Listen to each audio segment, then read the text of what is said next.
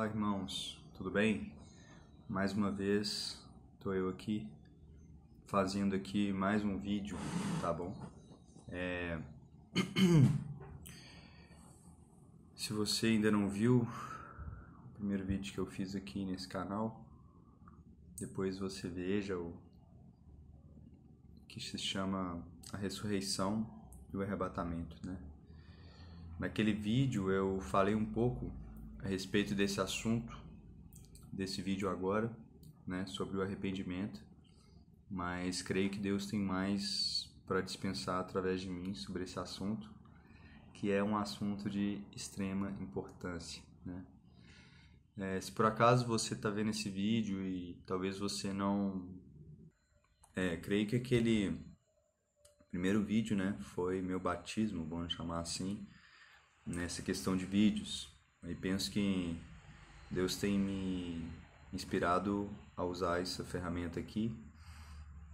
É, acredito que possa ser útil né, para alguns, então, que o Senhor queira falar aqui através da minha vida. E o assunto de hoje, esse assunto, né, arrependimento para a vida, né, ele é um assunto muito essencial, né? E normalmente existe uma tendência de as pessoas associarem arrependimento aos ímpios, né? Ou aos pecadores que não conhecem a Deus, né? Porém, essa palavra e a realidade do arrependimento não é somente para eles, certo?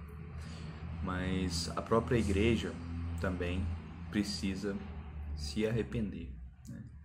Nós mesmos que já conhecemos a Deus, talvez é, ainda não estejamos andando de acordo com aquilo que Ele quer para nós, né? Não estejamos sendo fiéis naquilo então que ele tem nos ordenado e tal, né? Então, para falar sobre esse assunto, né, eu quero ler um pedaço da Bíblia, um trecho, né? Vou ler aquele trecho onde a Bíblia fala, onde a Bíblia conta sobre, então, vamos chamar assim, o ministério de João Batista, tá? É, não sei se você sabe, mas quando Jesus veio a primeira vez, né, antes dele começar a pregar, antes dele realmente se apresentar de maneira pública, né, à nação de Israel, então, ele foi precedido, né, um Deus então preparou e usou um homem, né, chamado João, né, para pregar, né, e ele começou a pregar ali, principalmente em toda a região em volta do Rio Jordão, né, e ele estava pregando para que as pessoas se arrependessem. E ele estava anunciando que o Messias estava chegando, ou o Messias já estava entre eles, de fato, né? E também estava anunciando que o reino de Deus está próximo. Né? Então, eu quero ler algum texto da Bíblia, né? e se você puder ler junto, vai ser interessante, né? será bom. Então, vamos ler. Vou pegar minha Bíblia aqui. O trecho que eu vou ler está em Lucas, tá bom? Vou ler então a descrição que Lucas faz do ministério de João, tá? É, Lucas capítulo 3, tá? É, eu vou ler então a partir do versículo 3. Tá falando sobre João, tá? Que ele falou um pouco antes do verso 3, né? Capítulo 3, verso 3, um pouco antes desse verso, ele diz, né, João, filho de Zacarias, no deserto, né? Veio a palavra do Senhor a João, né? Filho de Zacarias, no deserto, certo? É, versículo 3, vamos ler. Ele percorreu toda a região próxima ao Jordão, pregando um batismo de arrependimento para o perdão dos pecados, como está escrito no livro das palavras de Isaías, o profeta: Voz do que clama no deserto, preparem o caminho para o Senhor, façam veredas retas para ele, todo vale será aterrado, e todas as montanhas e colinas niveladas. As, as estradas tortuosas serão endireitadas, e os caminhos acidentados aplanados e toda a humanidade verá a salvação de Deus. João dizia às multidões que saíam para serem batizadas por ele: Raça de víboras, quem deu a vocês a ideia de fugir da ira que se aproxima? Deem frutos que mostrem o arrependimento. E não comecem a dizer a si mesmos: Abraão é nosso pai Pois eu digo que destas pedras Deus pode fazer surgir filhos a Abraão. O machado já está posto à raiz das árvores, e toda árvore que não der bom fruto será cortada e lançada no fogo. O que devemos fazer então? perguntavam as multidões. João respondia: Quem tem duas túnicas, dê uma a quem não tem nenhuma e quem tem comida, faça o mesmo. Alguns publicanos também vieram para serem batizados. E eles perguntaram: Mestre, o que devemos fazer? Ele respondeu: Não cobrem nada além do que foi estipulado. Então alguns soldados lhe perguntaram: E nós, o que devemos fazer? Ele respondeu: não pratiquem extorsão, nem acusem ninguém falsamente. Contentem-se com o seu salário. O povo estava em grande expectativa, questionando em seu coração se acaso João não seria o Cristo. João respondeu a todos: Eu os batizo com água, mas virá alguém mais poderoso do que eu tanto que não sou digno de nem de desamarrar as correias das suas sandálias. Ele os batizará com o Espírito Santo e com fogo. Ele traz a pá em sua mão, a fim de limpar sua eira e juntar o trigo em seu celeiro, mas queimará a palha com fogo que nunca se apaga. E com muitas outras palavras, João exortava o povo e lhe pregava as boas novas. Amém. Bom, aqui então é descrito o ministério de João, certo? Quem é João, né? João Batista, né, foi um homem, então, devidamente escolhido por Deus, certo? A Bíblia fala sobre o evento né, do seu nascimento. Né? Seus pais eram idosos, não podiam ter filhos. E Deus então concedeu essa graça, essa bênção lá para eles. E eles então tiveram João. Né? E a Bíblia conta então que João foi morar e viver no deserto, certo? João então é um homem extremamente diferenciado, né, na sua época. Ele viveu totalmente separado de tudo aquilo que há no mundo, certo? Literalmente, João viveu fora do, da cidade, fora desse mundo. Né? Ele viveu no deserto e provavelmente foi criado, foi cresceu lá, né? A Bíblia não conta os detalhes, né? Mas creio que ele viveu lá e que ele foi uma espécie como depois na história da igreja haviam muitos mosteiros e coisas assim, né? Então, podemos dizer que João era uma espécie de monge, um pouco diferente, né? Mas João se separou, né? Deus separou ele, né? e, e ele foi então especialmente é, formado por Deus para um propósito, né? Para esse propósito do seu ministério. Né? João é, era um pouco mais velho que Jesus, a Bíblia fala, né? Talvez em torno de seis meses, se não me engano. E antes que Jesus chegasse, antes que Jesus se revelasse ou se mostrasse para a nação de Israel, João veio pregando o Evangelho. João veio pregando as boas novas da vinda do reino de Deus e conclamando as pessoas para o arrependimento, certo? Então, João foi é, preparado por Deus durante anos e anos e anos, entende?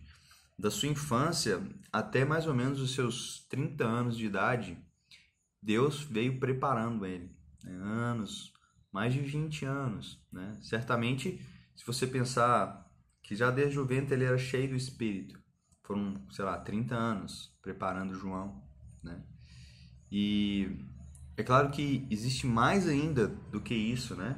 Porque João veio, então, de uma família que já era uma família de pessoas justas, né? No caso, é, Isabel e Zacarias, né?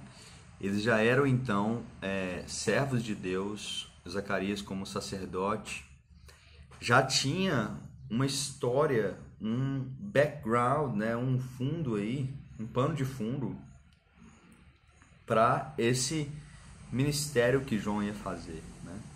Então, nós precisamos entender que existe esse processo, entendeu? Existe essa preparação de Deus né? na nossa vida e na vida de qualquer um que tenha vontade, desejo, né? de servir a Deus, certo? É... Então, João teve aquela preparação, onde ele passou um bom tempo isolado no deserto. Né? João não era um cara conhecido na sua cidade, né? Ele naturalmente, né, é nascido em Hebron, mas ele não era conhecido lá, né? Ele morou no deserto né? E nós não sabemos muito sobre a vida dele. Mas uma coisa é certa, né? Ele foi um homem santificado por Deus, né? foi um homem separado por Deus. Né? E o ministério que ele exerceu talvez durou pouco tempo, entre seis meses a um ano, no máximo, eu acho, foi ali o tempo do ministério dele. Né? Pode até ter sido mais na realidade, mas de qualquer forma foi algo muito curto. Né? Ele começou a pregar e depois ele acabou sendo preso né, por Herodes e Herodes o decapitou. Né? Ele foi então decapitado pelo rei Herodes, certo?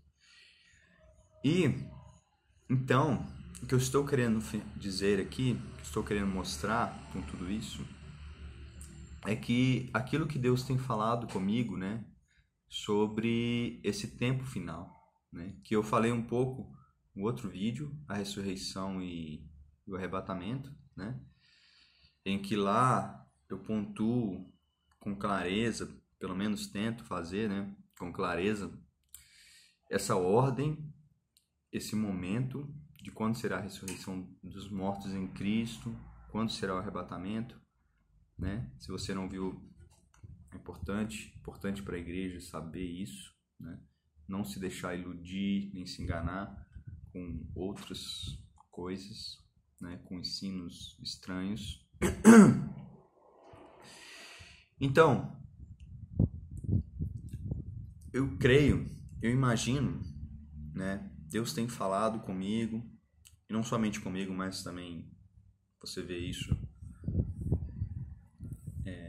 até em vários lugares da igreja, as pessoas com esse discernimento. Antes da vinda do Senhor, né, é, o profeta Malaquias né, profetizou que o Elias iria vir antes né, da vinda do Senhor.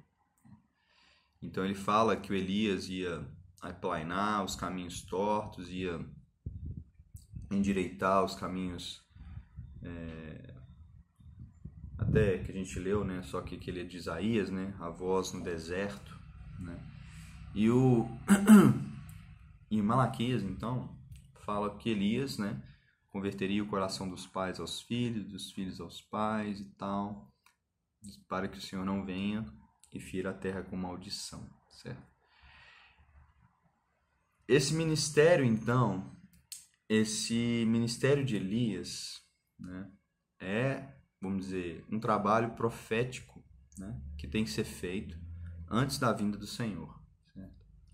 O, na primeira vez que o Senhor esteve aqui, né, e ele veio ali de uma maneira específica para primeiramente, né, para a nação de Israel, né? E ele veio então para ser o Cordeiro de Deus, né, para ser imolado, para ser sacrificado e então tirar os pecados do mundo, né, daqueles que estão, estão nele. Então, antes dessa vinda dele, onde ele fez esse trabalho de redenção, João, né, Jesus mesmo disse, né, que ele era o Elias que havia de vir, certo? Então, na primeira vinda do Senhor, esse ministério foi então cumprido por João, ok? Mas é, Jesus, se você vê as partes que ele fala sobre esse Elias, ele tanto fala que o Elias virá, o Elias há de vir, quando ele fala que o Elias veio. Né? Ele usa esses dois tempos verbais aí, dizendo algo futuro e algo, então, passado. Né? Por quê? Porque assim como o Senhor, na primeira vez, teve um homem de Deus preparado, né, que Deus levantou para cumprir esse ministério de Elias, da mesma forma agora que estamos chegando próximo da volta dele, da segunda vinda de Jesus, então haverão homens de Deus que Deus vai levantar, que Deus vai é, usar para cumprirem, então, novamente, o ministério de Elias, tá bom? Elias representa, tá? Como que o ministério profético, tá? Por que Elias? Elias seria como que esse homem de Deus, né, que de algum modo iniciou ou vamos dizer assim é um marco e uma um símbolo, entendeu? Um, uma figura do ministério profético, tá bom? Então Tanto que acredito que a partir de Elias e Eliseu, né, se dá então uma escola profética, né, um ministério profético, do qual os profetas posteriores a ele, né, beberam, né? Eles então receberam dessa escola profética, acredito, ok? O então esse ministério de Elias, de fato, ok? Em relação a João Batista, é, o anjo Gabriel, quando anunciou então a Zacarias, né, seu o pai de João, uh, o nascimento de João, de fato disse, né, que João viria no espírito e poder de Elias, ok? Não é que João era Elias, certo? Literalmente falando, né? Perguntaram para João: Você é o Elias? Né? Ele falou: Não. Né? então, mas o que significa? A palavra espírito né, ali, não é espírito no sentido de é, nosso espírito humano que nos traz, que nos faz, que, que tem a ver com o nosso ser, né?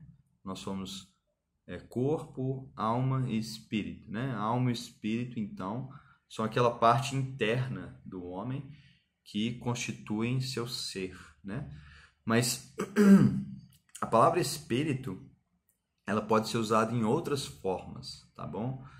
É, a palavra espírito pode, ela literalmente significa sopro ou vento, né?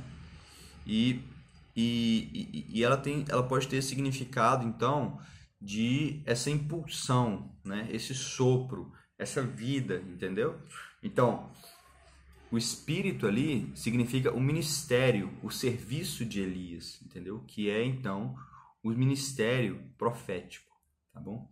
Daquele então que é levantado para anunciar a palavra de Deus, para falar a palavra de Deus com poder, no caso, né?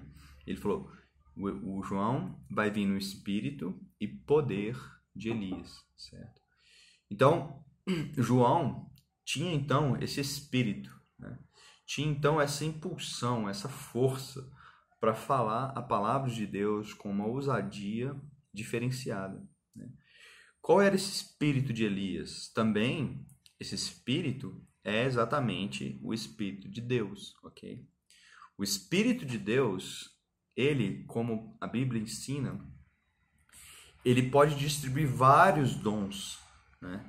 Ou seja, o espírito de Deus, ele é rico, riquíssimo, né? Em habilidades, em capacidades, e ele então dá, distribui no corpo de Cristo seus dons, suas habilidades, para que cada um exerça o seu ministério, o seu serviço a Deus, ok? E no caso, então, esse espírito de Elias que agia em João é então um ministério do Espírito de Deus que agia nele, ok? É isso, tá bom? É Deus então, através do seu Espírito, agindo, no caso, primeiro em João, para esse preparar do povo de Deus para a vinda do rei, para a vinda do Messias, tá bom? Então, vamos aqui analisar um pouco o que eu li, certo? É, quero destacar algumas coisas aqui, certo? É, hum, hum, hum, primeira coisa, aqui, né, no versículo 3, diz que João percorreu, percorreu toda a região próxima ao Jordão, como eu já disse, pregando então um batismo de arrependimento para perdão dos pecados. Né? Ou seja, João, ele não fez isso da cabeça dele, tá? Ele teve uma revelação de Deus para ele batizar as pessoas. Então, o batismo que João explica, né, que ele estava batizando em água, né? batizando com água, certo? Que era o batismo, então, de arrependimento, né? que é, então, o nosso tema aqui nesse vídeo. Né? O que é, então, arrependimento? Muitos, então, é, usam, então, para explicar o arrependimento, o seu significado lá da palavra grega, né? que significa metanoia, metanoia, aliás, é a palavra grega, então, ela tem esse significado aí de mudar a mente, né? de transformação da mente, certo? E ainda que eu gosto desse significado, eu acho que, né, obviamente, é o que ele significa, o verdadeiro arrependimento, arrependimento bíblico, o arrependimento que Deus está falando, é algo um pouco mais, como eu posso falar assim, mais interno, é algo que tem a ver com as entranhas do seu ser, entende? E ele se dá principalmente a partir de uma pregação ou a partir de você realmente ter um encontro com Deus, de você ouvir a voz de Deus, ok? E esse ouvir a voz de Deus é que te traz luz, ok? A luz de Deus que vem então pela pregação do Evangelho de Deus, pela pregação desse arrependimento, é que te revela, é que te mostra sua sujeira, entendeu?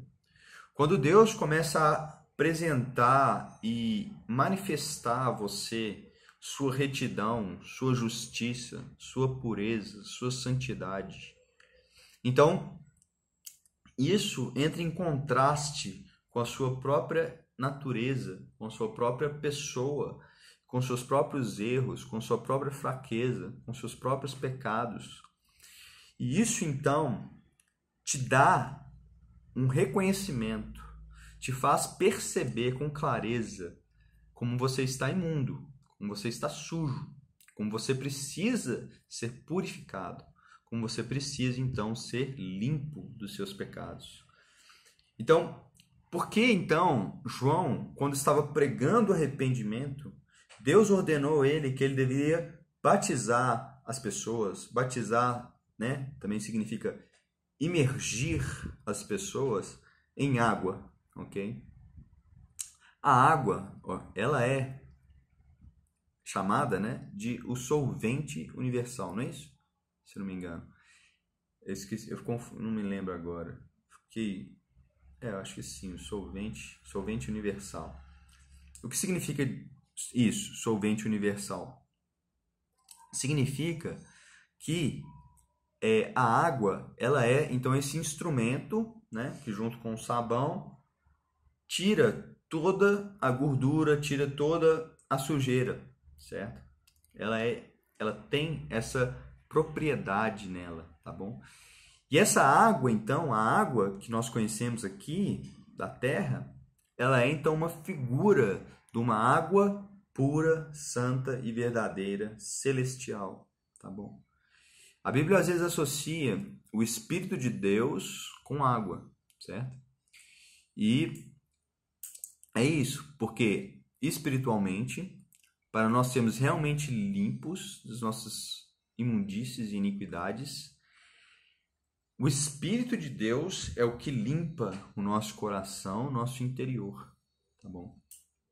Mas João, que foi então esse homem preparado por Deus para anunciar o arrependimento ao povo, ele então pregou o arrependimento. Ele dizia ao povo para se arrepender e estava batizando ele em água. Os judeus naquele tempo tinham vários rituais de purificação, tá? Com água. Né? Muitos rituais de purificação. No templo tinha aquela bacia, né, de água onde eles limpavam e lavavam tudo, né? Tinha essa ordenação, tá? E tudo eles limpavam com água. João, então, estava ali pregando o, o arrependimento e batizando as pessoas na água, como que querendo dizer que as pessoas se arrependessem, como que querendo mostrar que elas precisavam limpar a si mesmas, tá bom? Então, o batismo na água, ele é essa representação. Ele representa isso. Como nós a nossa necessidade de nos limpar. João teve esse trabalho lá no início e haverá de novo uma espécie de João no tempo final. Né? Alguém ou alguns que vão então cumprir o ministério de João, tá? Ou o ministério de Elias, né? Então, é muito importante nós repararmos e pensarmos sobre isso, ok? Sobre quem é João Batista. Como se dá esse ministério de Elias? Né? Da onde surge o ministério de Elias? Né? E como ele se dá, certo? É, aqui, voltando ao texto, é, onde mostra João falando às pessoas na sua época, é, versículo 7 né, do capítulo 3 de Lucas, diz: João dizia às multidões que saíam para serem batizadas por eles: por ele, né? Raça de víboras, quem deu a vocês a ideia de fugir da ira que se aproxima? Né? Então, vejam, olha como João está pregando. Ele está pregando a vinda de uma ira, e ele está dizendo, essa ira se aproxima. Né?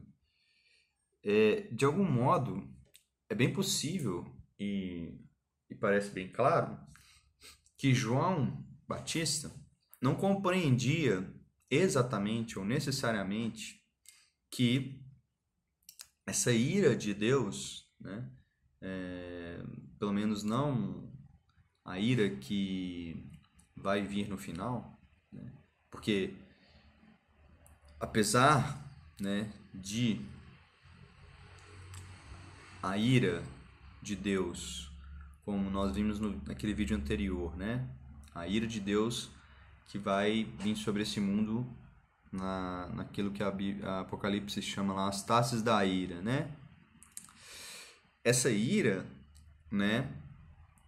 Ela está chegando, ela vai vir, né?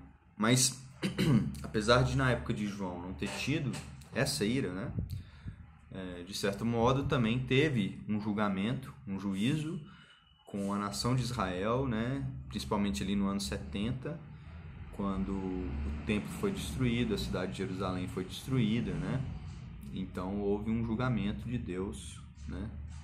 É, sobre aquele povo, certo? Então, nesse sentido, aconteceu um julgamento de Deus, né? Mas acredito que João não tinha plena consciência, entendimento de que para realmente se cumprir todas as coisas com relação ao reino de Deus durariam ainda aí mais dois mil anos depois dele, né? E chegaria então ao nosso tempo, né? Creio que ele não tinha essa consciência. Mas talvez, mas a questão é que Deus não quis dar a ele esse entendimento, ok? Porque na pregação de João não era apenas para aquele povo daquela época, certo? Mas a pregação dele foi então registrada né, pelos evangelistas, pelos que escreveram o evangelho, e ao longo dos séculos, então, né, essa pregação de João tem sido usada por Deus para levar as pessoas a arrependimento, para trazer ensino sobre o reino de Deus, certo? Então, aqui então João está falando com aquele povo naquela época. Quem ensinou vocês a fugir da ira que está vindo? Né? Ou seja, não há como você fugir, é o que ele está querendo dizer. Né? Todos vão se encontrar com Deus. Né? E a ira de Deus, ela é uma ira santa e pura né? contra o mal, contra o pecado, certo? Ele, como um Deus bom e justo, vai destruir o mal, o pecado, certo? Então, essa ira de Deus, ela tem esse alvo, tá bom? E ele está dizendo: quem te ensinou a fugir disso, tá bom? Ou seja, você não vai fugir, tá? Todos vão ter que encontrar a ira de Deus. Deus não vai permitir que o mal sobreviva, ou vamos dizer assim, continue a poluir e destruir e tal. Isso não vai continuar eternamente, tá bom?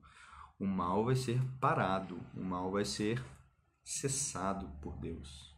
E não vai haver o mal mais futuramente, tá bom? Então, é, então ele falou, olha, deem frutos que mostrem arrependimento. Ou ele fala, deem frutos dignos de arrependimento. Né? Ou seja, o arrependimento, como eu estava dizendo, ele, ele, ele, ele consiste em você perceber a realidade sua, sua realidade, sua necessidade de limpar a si mesmo, sua necessidade de reformar sua vida né? Como ele vai ensinar aí para frente também, né? É necessário uma atitude para isso, ok? É necessário que você se mova, é necessário que você mude seus hábitos, mude sua vida, mude seus pensamentos. Né? Aquilo que é imundo e pecaminoso tem que ser abandonado, tá? Então ele está dizendo, olha, o arrependimento tem frutos, raça de víboras, ou seja, hipócritas, é o que ele estava dizendo. Né? Porque no meio do povo lá existiam também os fariseus, os saduceus, aqueles religiosos, né? aqueles que é, a princípio eram os mestres, tá? Aqueles que a princípio eram os conhecedores das escrituras, tá? Eram os que eram talvez os observadores estritos, restritos, aparentemente sendo fiéis àquilo que está escrito, tá bom? E essas pessoas, elas não ouviram João, a pregação de João, tá? Mas os pecadores, as prostitutas, os publicanos, né, os cobradores de impostos, que eram desprezados e considerados como cães pelos religiosos e pelos judeus, vamos dizer assim, mais ortodoxos, né? E, mas vejam, João está falando raça de víboras. Né? Víbora é aquele que tem duas, a língua bipartida, né? Ora parece que ele está falando coisas boas e ora ele fala coisas perversas e malignas, né? hipócritas. Né? Não, não tem jeito, né? Jesus já ensinou isso. Jesus aqui não nessa hora, né? Mas a Bíblia ensina, Jesus ensina, né? Que uma árvore não pode produzir frutos bons e maus, né? Ou uma árvore boa produz frutos bons, ou uma árvore má produz frutos maus. Então, isso aqui que ele diz agora é muito importante, tá? Eu quero trazer para os nossos dias, para o nosso tempo que ele está falando. Ele diz o seguinte, olha, é, e não comecem a dizer a si mesmos, Abraão é nosso pai, tá? Então, a nação de Israel, o povo judeu, eles tinham esse orgulho, um orgulho de certo modo puro, um orgulho de certo modo bom. Eles, olha, nós somos descendentes, nós somos filhos de Abraão, certo? Porque Abraão foi um homem de Deus, separado por Deus, e de fato Deus santificou os descendentes de Abraão, que formaram então, ao longo do tempo, um povo e Deus então santificou esse povo, escolheu esse povo, entregou a lei, entregou as promessas e muitas coisas, né, foram entregadas, foram entregues, então, a esse povo, certo? O povo escolhido de Deus. E no que se refere ao Antigo Testamento, antes de Jesus, eles representavam o testemunho de Deus na terra, certo? Eles mostravam, eles manifestavam, né, como nação, a princípio, a retidão de Deus. Claro que nem sempre, né? Eles também fizeram coisas terríveis e muitas vezes Deus teve que julgá-los, discipliná-los, né? Mas João está dizendo aqui, não fica dizendo somos filhos de Abraão, Abraão é nosso pai, tá? Ele fala assim, ó, mas ó, você tem que produzir fruto de arrependimento, né? Você tem que mudar a sua vida. Você tem que andar naquilo que Deus está falando com, com você, né? Diariamente, tá bom? É, então, aqui seria mais ou menos o seguinte: em nossos dias, seria, não, não, não diga tipo, eu sou cristão, eu sou crente, sou evangélico, né? Sou católico, né? Não, não, não, isso não vai, isso não tem relevância.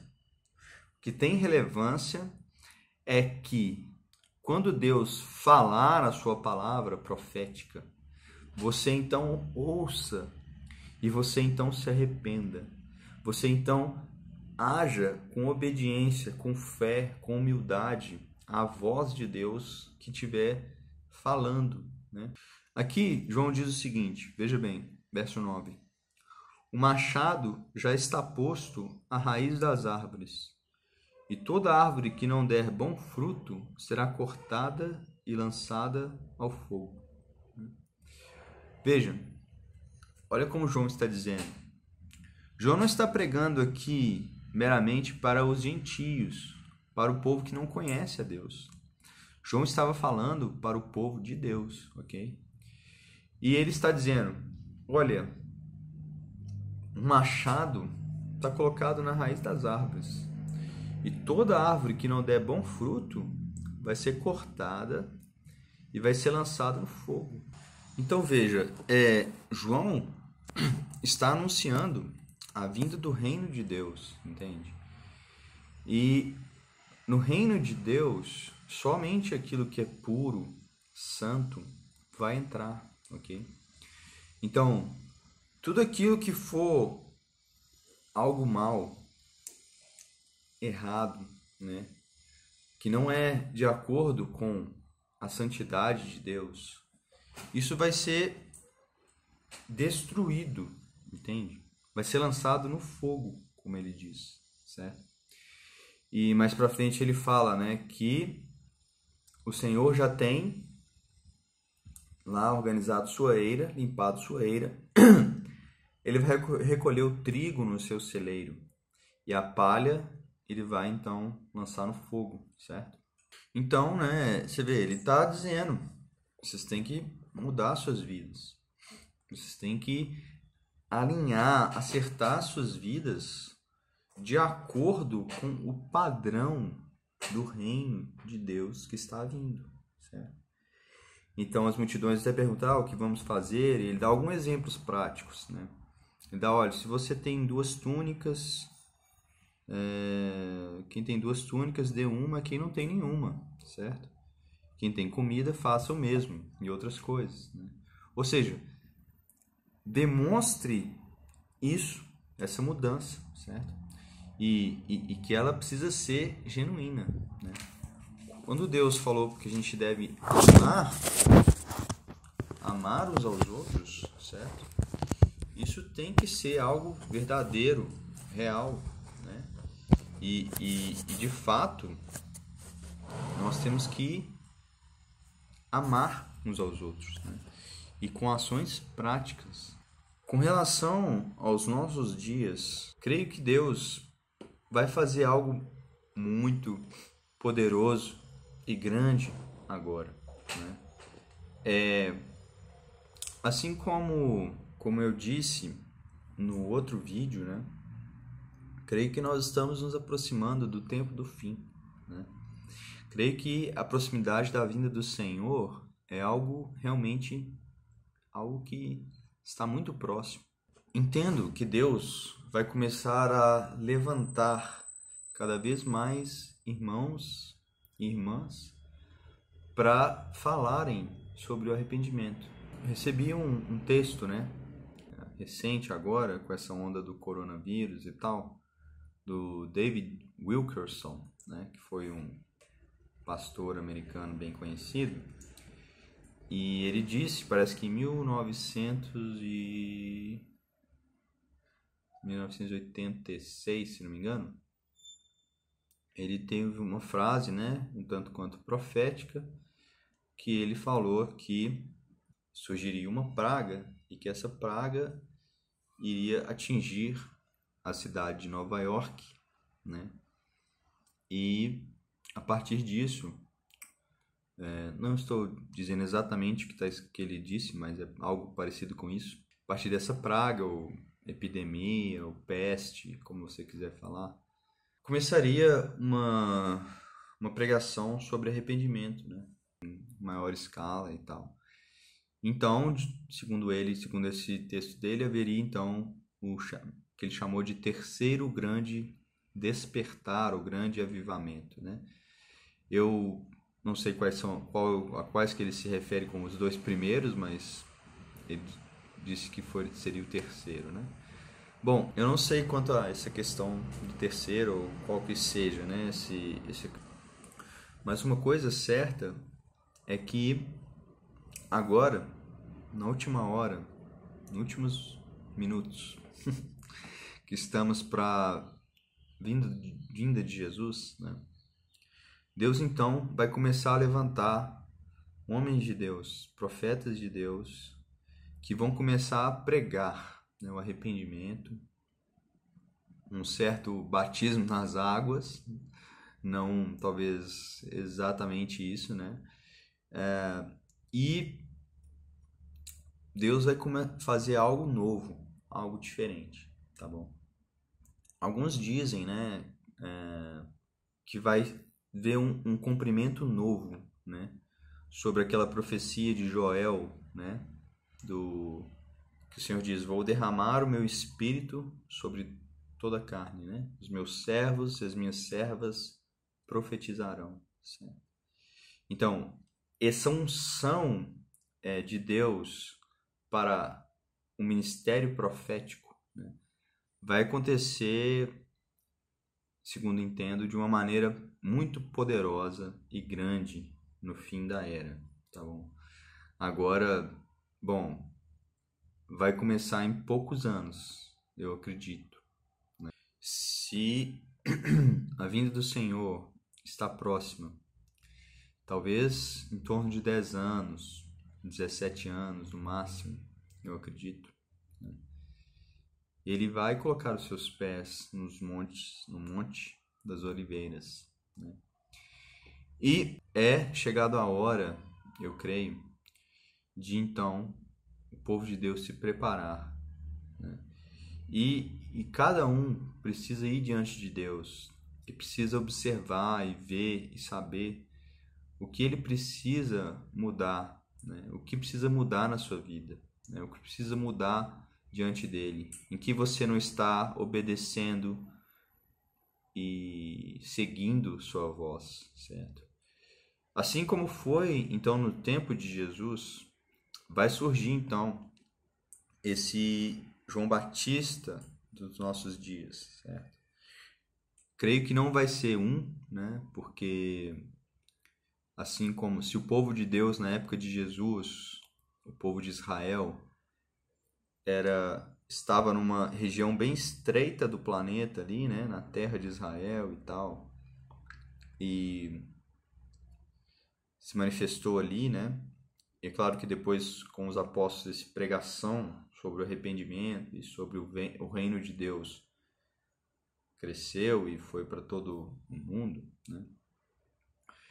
É, agora, de novo, né, vai haver essa pregação. Né? É, ela tem a ver com o que em Apocalipse está né, escrito a respeito daquelas chamadas duas testemunhas.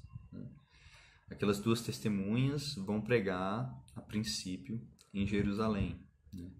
Mas aquelas duas testemunhas, é, elas também são chamadas de duas oliveiras, tá bom? Que é uma referência à profecia de Zacarias, tá bom? Que ele fala sobre duas oliveiras, sobre o castiçal de ouro com azeite dourado e tal, ok?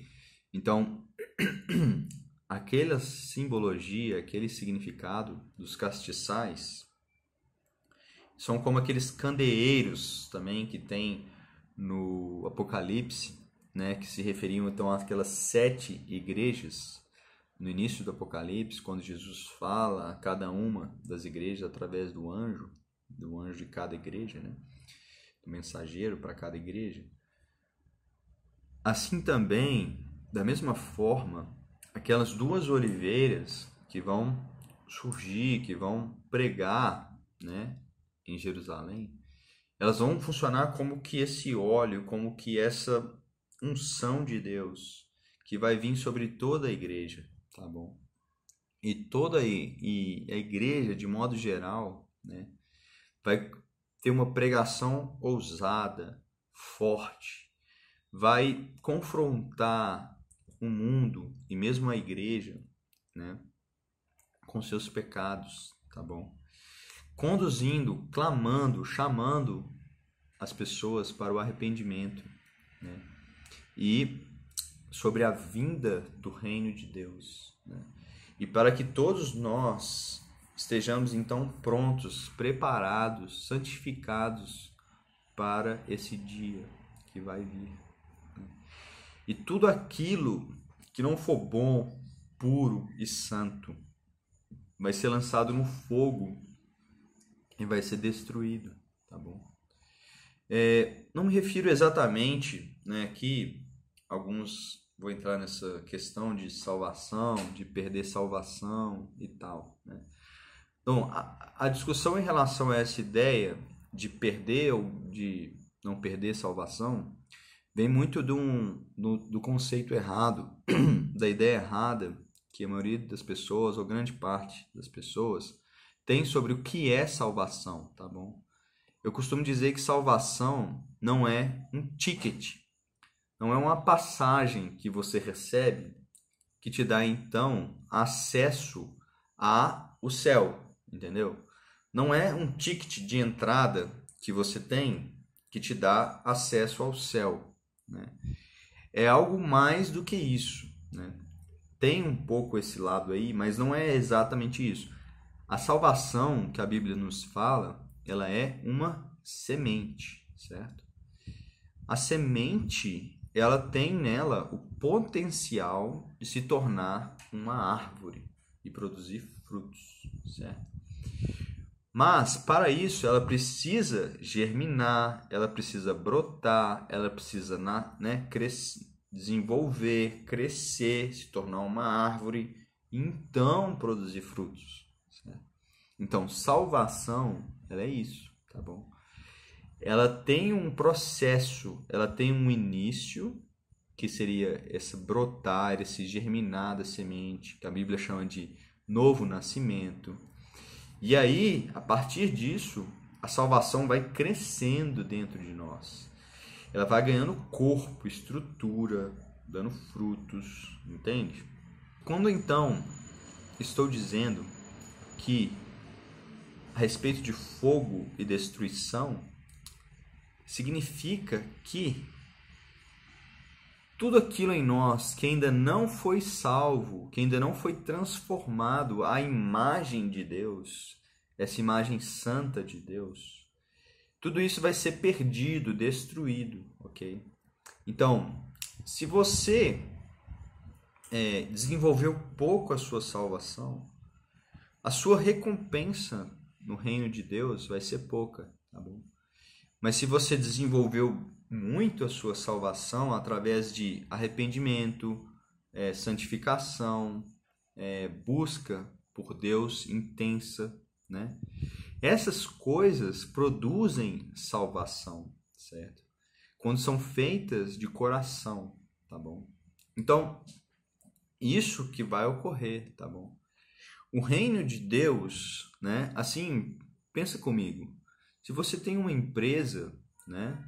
E você administra a sua empresa, você não vai admitir qualquer pessoa para trabalhar na sua empresa. Você vai ver as credenciais dessa pessoa, você vai ver se ela tem preparo, capacidade para fazer o que precisa ser feito. Né? Senão, você vai falir sua empresa. Se você colocar qualquer pessoa em qualquer área, sem nenhum critério, sem ter preparo e capacidade para função que a pessoa tem que fazer. Né? Então, preste atenção. O reino de Deus, ele exige de nós preparo, ele exige de nós santificação. Por quê?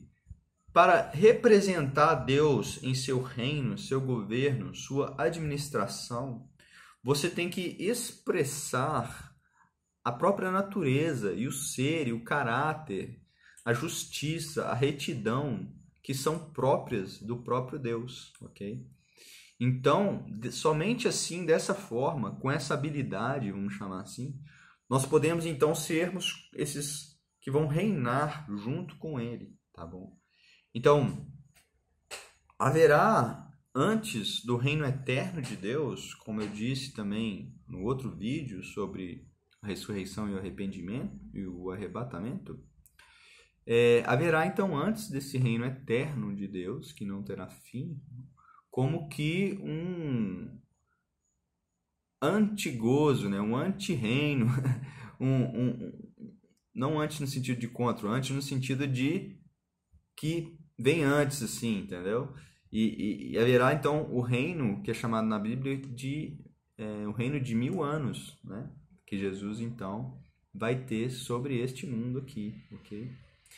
E para nós participarmos com Ele desse reino, tá? Nós temos que estarmos preparados, tá bom? Nós temos que estarmos prontos, tá bom? É, acredito que nem todos vão poder participar, tá? Desse reino. Alguns vão ficar do lado de fora da festa, tá bom? Como Jesus disse em uma parábola, né? Você precisa ter vestes próprias para entrar nessa festa, nas bodas do Filho de Deus, né? Na festa de casamento entre Cristo e a Igreja, que são então esses mil anos, tá bom? É, você precisa de ter vestes adequadas. O que são as vestes? Apocalipse é, interpreta, né? O que é a vestes né, dos santos, né? São as obras de justiça, tá bom? Mas obra de justiça não é possível você ter obra de justiça sem é, você ter em si a vida daquele que é justo, tá bom?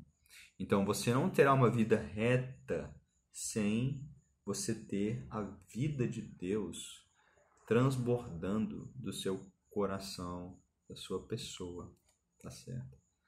Então, a realidade é que cada um de nós precisa chegar diante de Deus e precisa é, se analisar, entendeu? Precisa sondar o coração diante de Deus, na luz do Espírito de Deus e se arrepender, certo? E perceber aquilo em você que não está de acordo com a vontade de Deus e mudar, certo? E transformar a sua vida, reformá-la, entendeu? Isso é de uma grande necessidade. E quanto mais o reino de Deus se aproxima, mais isso se torna necessário. Né?